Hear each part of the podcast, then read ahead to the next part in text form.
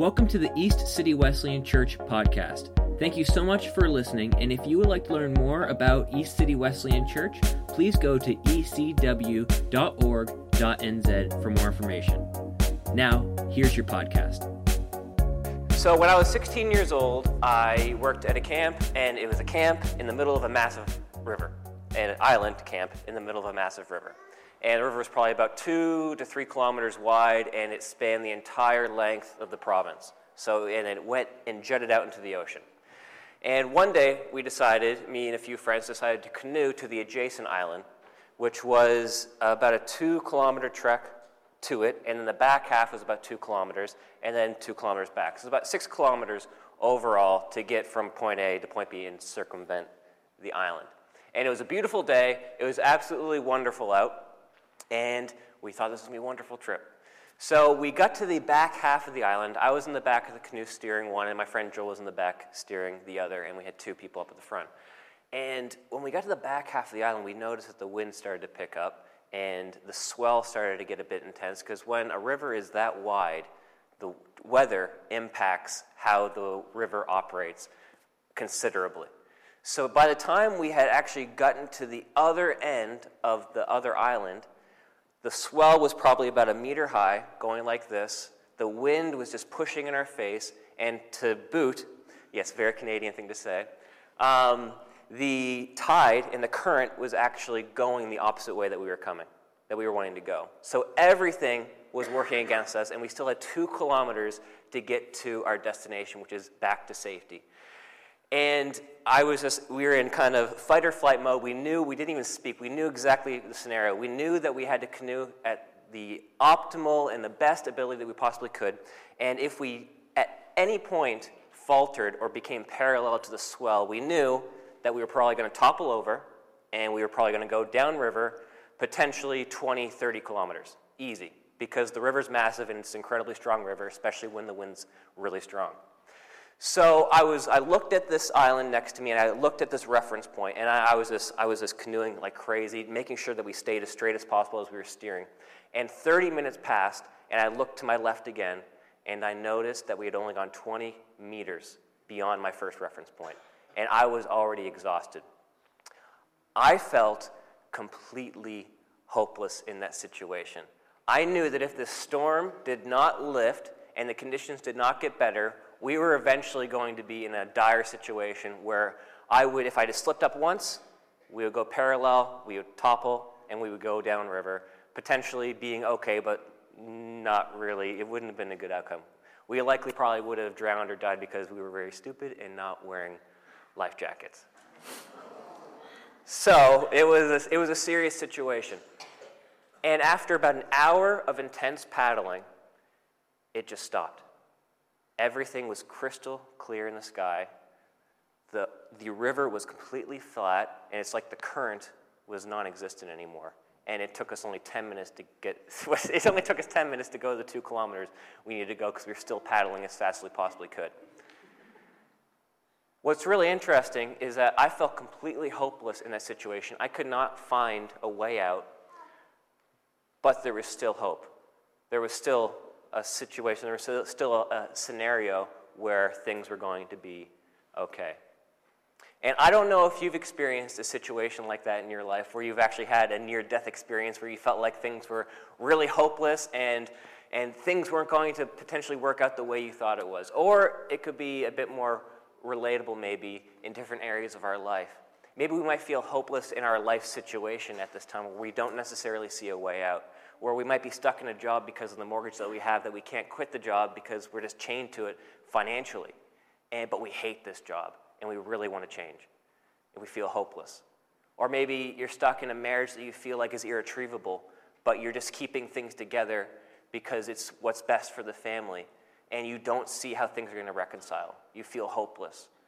Or maybe you don't have any close friends anymore for some reason because life has kind of gone on and your friends have moved away and you feel hopeless that you won't have really close connections with people that you thought you had in the past and you feel hopeless. Or maybe you just have this sense of sadness in your heart that you can't really put a finger on what's going on, but you just feel this overwhelming sense of hopelessness that you know is irrational and illogical, but for some reason you can't just you can't push it away. It keeps coming back and coming back and coming back. We all experience moments of hopelessness uh, throughout different seasons of our life. And if that's you this morning, I'm really glad that you came here today because we're going to talk about hope. And we're going to talk about the faithfulness of God, and we're going to talk about why there is always hope, why there is always hope, despite how hopeless the situation you find yourself in might be. Are you ready to talk about hope this morning? You ready? To nod with me? Very good. This is the first thing we need to know. The arrival of Jesus is all about hope. We are fully entrenched in this Advent season right now. This is about the expectation, anticipation. Advent means arrival. This is all about the arrival of Jesus and what this actually meant. And the arrival of Jesus is all about hope. Because let me paint a picture for you this morning. Back 2,000 years ago, the nation of Israel was occupied by Rome. They felt completely hopeless. But what they knew was that long before they were occupied by Rome, God had promised to deliver them, and God had promised to give them the Messiah, give them God in the flesh. However, they were in a hopeless situation and they were waiting. But what's really interesting is that the Messiah didn't come on a horse with a sword and with a shield to kick out the Romans. You had to really pay attention to where the Messiah was. You had to look into the sky and see a star. You had to look into a manger and find a baby in, in a barn house, basically. You had to look in really humble conditions for the hope that you were looking for. This is the arrival of Jesus. This is why the Advent season and Christmas season is so compelling, because the hope of the world came in the most unlikely situations and circumstances. The nation of Israel knew that something was going to happen, but they didn't know how, and they weren't looking in the right places. And if I go back to my canoeing story, if during those, that hour of canoeing, if I would have just looked up once and looked into the horizon a little bit, I would have seen a slither of blue with the clouds over top of me. I would have known that if I would have paid attention and seen, I would have been able to see hope in the distance. But I was too preoccupied with my hopeless situation to actually realize that hope was just around the corner. And this is the situation we find ourselves in with the Israelites back in the day. And this is the situation we might find ourselves in right now.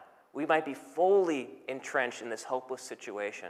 But I think what God wants us to do is He wants us to just look up, like how the, uh, it's the Magi looked up at the star and they saw what direction Jesus was, and they saw the Messiah and they saw the promise. Just like how I looked up, should have looked up and seen a blue sky in the distance. God might want you to look up and see that the situation that you're in this morning, this week, this month, this year, there's hope.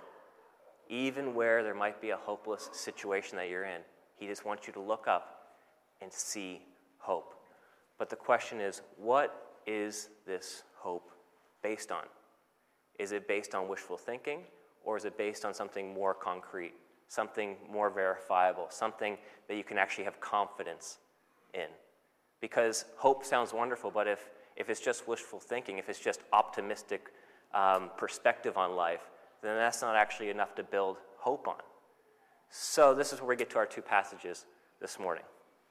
The first that was read was Hebrews 11 1. And this is a famous, famous passage. Now, faith is confidence in what we hope for and assurance about what we do not see. A lot of the time, when people read this passage, they see a definition of faith, and they see incorrectly a definition of blind faith. Where if you read that passage on the, sur- on the surface, you're thinking, okay, so faith is trusting in something that I don't see, therefore faith is blind. That's not what the verse is talking about at all. The verse is based on a confidence of something that has already happened that gives you a hope for something that will happen in the future. So, in this verse in particular, afterwards, um, the author talks about all these amazing people of faith who believed and trusted in God. And what they had trusted in God was not just something vapor, like something you can't really touch, it was something tangible. They trusted in the promise of God because they knew something about God. They knew that God was faithful to keep his promises. And in this verse in particular, now faith is confidence in what we hope for and assurance about what we do not see. We're talking specifically in this verse about the resurrection. We're talking and we're thinking that Jesus was raised from the dead and he was given a resurrected body. And likewise, when we die and when Jesus comes again, we will be raised with Christ into newness of life. This is the assurance of what they're talking about in this verse. They're talking about the fact that God had promised through first Jesus' resurrection to then give you new life. Once you have died, now you are raised with Christ. And it is entirely based on the confidence of this statement is based on Jesus first being raised from the dead. It's not wishful thinking, it's not an optimistic perspective. It is entirely based on what has actually happened. The resurrection of Jesus was actually witnessed by people. If we put ourselves into the perspective of the first century and the people writing this, very likely, we actually don't know who wrote Hebrews, but there's a good chance that the person who wrote Hebrews had actually seen Jesus after he died and was raised from the dead. Not only this person, but 12 apostles. Not only 12 apostles, but hundreds of other witnesses had witnessed Jesus raised from the dead. So, this hope in this future resurrection is not based on optimistic thinking or wishful thinking. It is truly based on a hope of confidence, on a verifiable eyewitness account of Jesus being raised from the dead. If Jesus wasn't raised from the dead, then the entire Christian faith is foolish.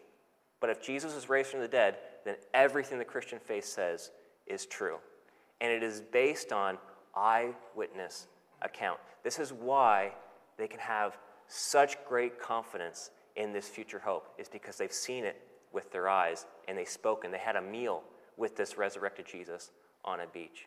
This is why hope is so important. This is why hope is so important when it is grounded on something actually verifiable and something confident. This is a bit of a tangent, but 11, it's believed that 11 of the 12 apostles died by martyrdom. And the reason why they died by martyrdom was because they believed in the resurrection of Jesus. So if somebody has like a, a knife to your throat or something and says, denounce this faith, and they say, okay, I denounce this faith, well, then obviously they didn't believe what they profess to believe. But if people go to die for something that they believe, then you know they really believed it. So what is the thing that they're actually trying, they're saying that they believe? the core thing that they believe is the resurrection of Jesus. If Jesus wasn't raised from the dead and they knew it, they would not have died for their faith. But if it was true, then they certainly would have because they knew that everything mattered, everything hinged on the resurrection of Jesus. And that's ultimately where we find our Christian hope. And our Christian hope is based on the faithfulness of God. We know that God will be faithful to do what he says he is going to do because it is who he is. Our hope isn't based on just wishing that God will do what he says he's going to do, it's based on what God he says he will do. And he is faithful to do what he says he will do. That's the Christian hope.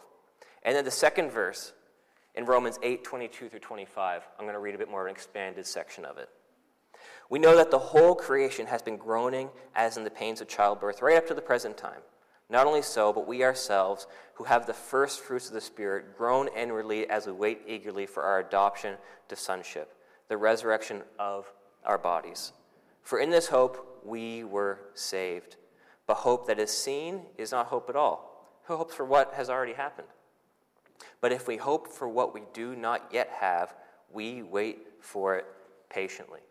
This is, verse is kind of explaining a bit more of the verse that I just read earlier. It's not hope if you already have it. It's not hope if you already see it. But you can be confident and have reassurance that what you do not see will happen because of what has already happened before. And in this verse in particular, it's like I already said, it's based on the resurrection of Jesus that we know that we have hope for the future, even though we don't see it yet. And all of this is based on the faithfulness of God.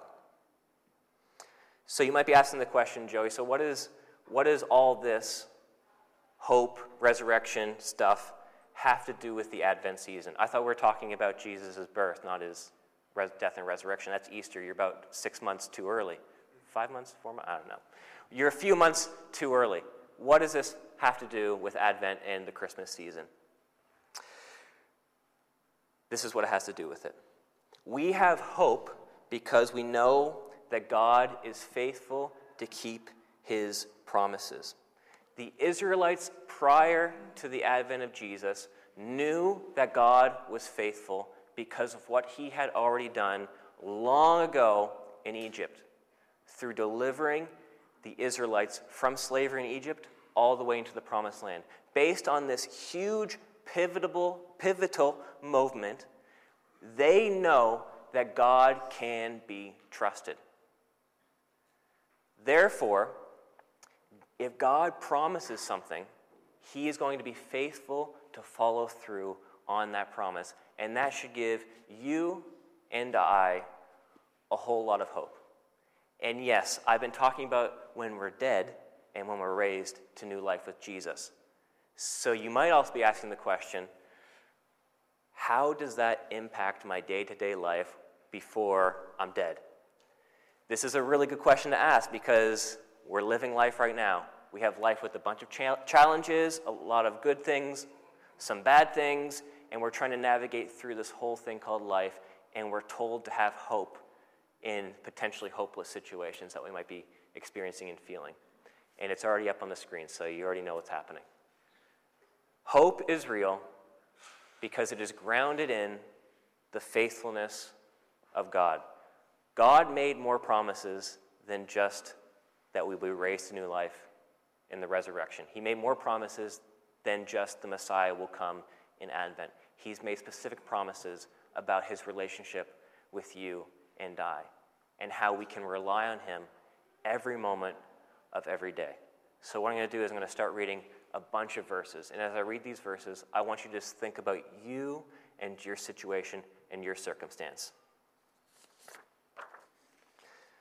Isaiah 41:10 says, "So do not fear, for I am with you. Do not be dismayed, for I am your God. I will strengthen you and help you. I will hold you with my righteous right hand." He's promised to be with you and to hold you and to lift you up.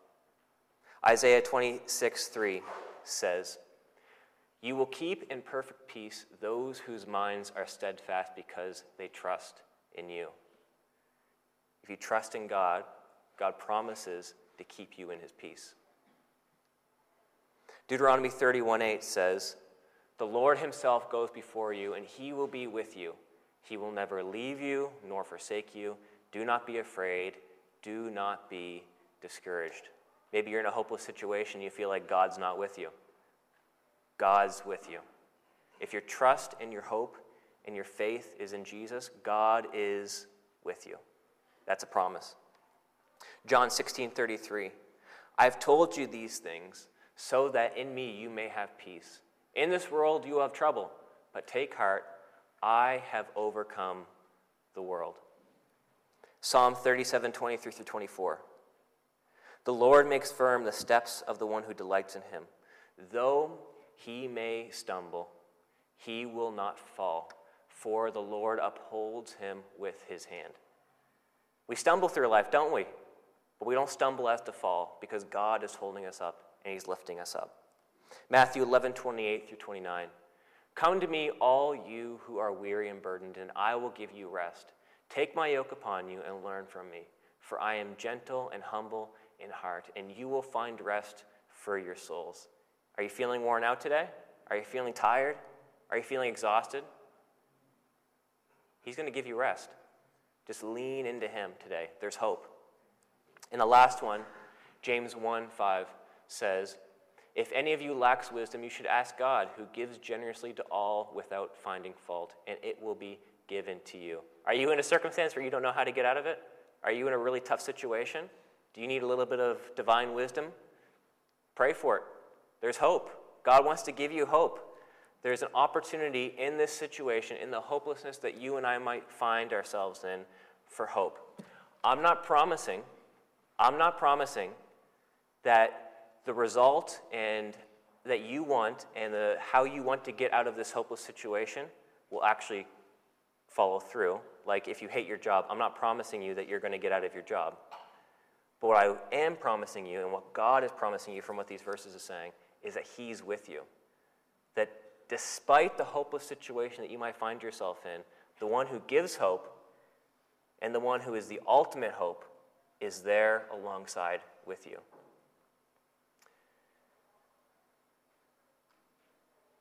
Jesus is in your suffering.